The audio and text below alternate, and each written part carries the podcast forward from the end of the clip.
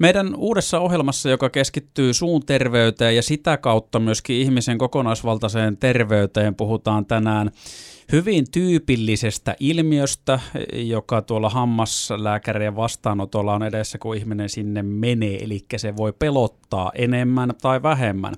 Jututettavana hammaslääkäri Essi Pellikka, tervetuloa mukaan. Kiitos. Niin, mikä siinä hammashoidossa on, että se kuitenkin tilastojenkin mukaan tosi monia ihmisiä pelottaa jonkin verran ja joitakin tosi paljon? Niin, mä luulen, että yksi, yksi tekijä on niinku semmoinen, että, että kun siinä mennään niin intiimille alueelle, että suu on kuitenkin ihmiselle semmoinen tosi herkkä ja, ja intiimi ja, ja tota, sitten tietysti niinku tosi paljon, mitä, mistä pelkoja tulee, niin on siitä niin kuin aikaisemmista huonoista kokemuksista ja siitä, että jos puhutaan, että minkälaista hammashoito on oikeasti ollut joskus, ei nyt edes vielä kovin montaa kymmentä vuotta mennä taaksepäin, niin sehän on niin kuin, kuulostaa meidän korviin aivan kauhutarinoille, mm. että onneksi nykyään niin kuin, pystytään välttämään tosi paljon niitä, että ei ainakaan niillä omilla toimipiteillä lähetä sitten enää tuomaan ihmisille traumeja. No kuinka yleistä tämä pelkääminen ylipäätään on. Ja totta kai siis, mitä nyt mainitsin jo pari kertaa, niin sitä on hyvin erilaista, mutta varmaan niin jonkinlaista tämmöistä yleistettävyysbarometria pystyt tähän heittämään.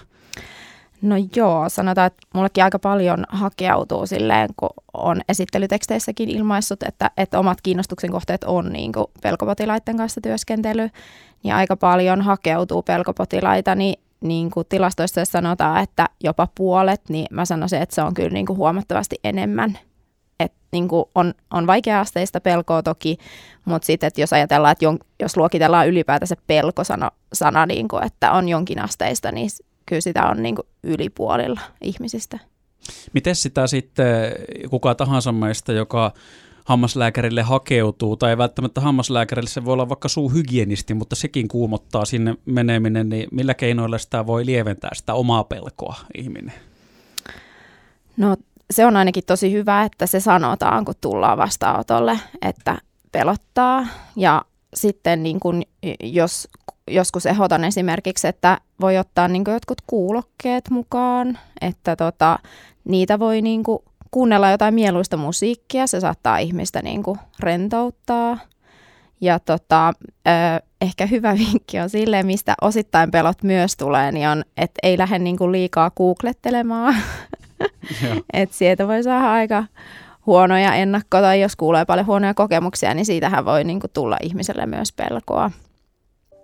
Entäs sitten konkreettisesti siellä vastaanotolla, ja oliko sulla nimenomaan näin, että tavallaan sulla on yksi tämmöinen erikoistuminen on kohdata näitä pelkopotilaita?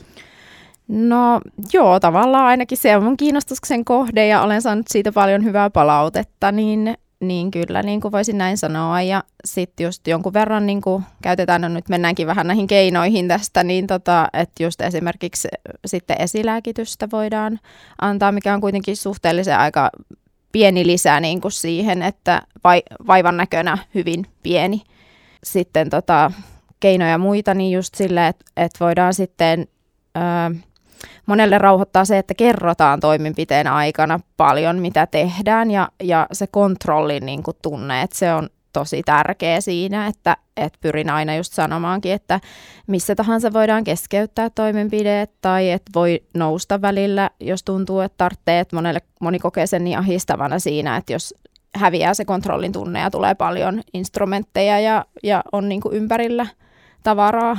Hmm.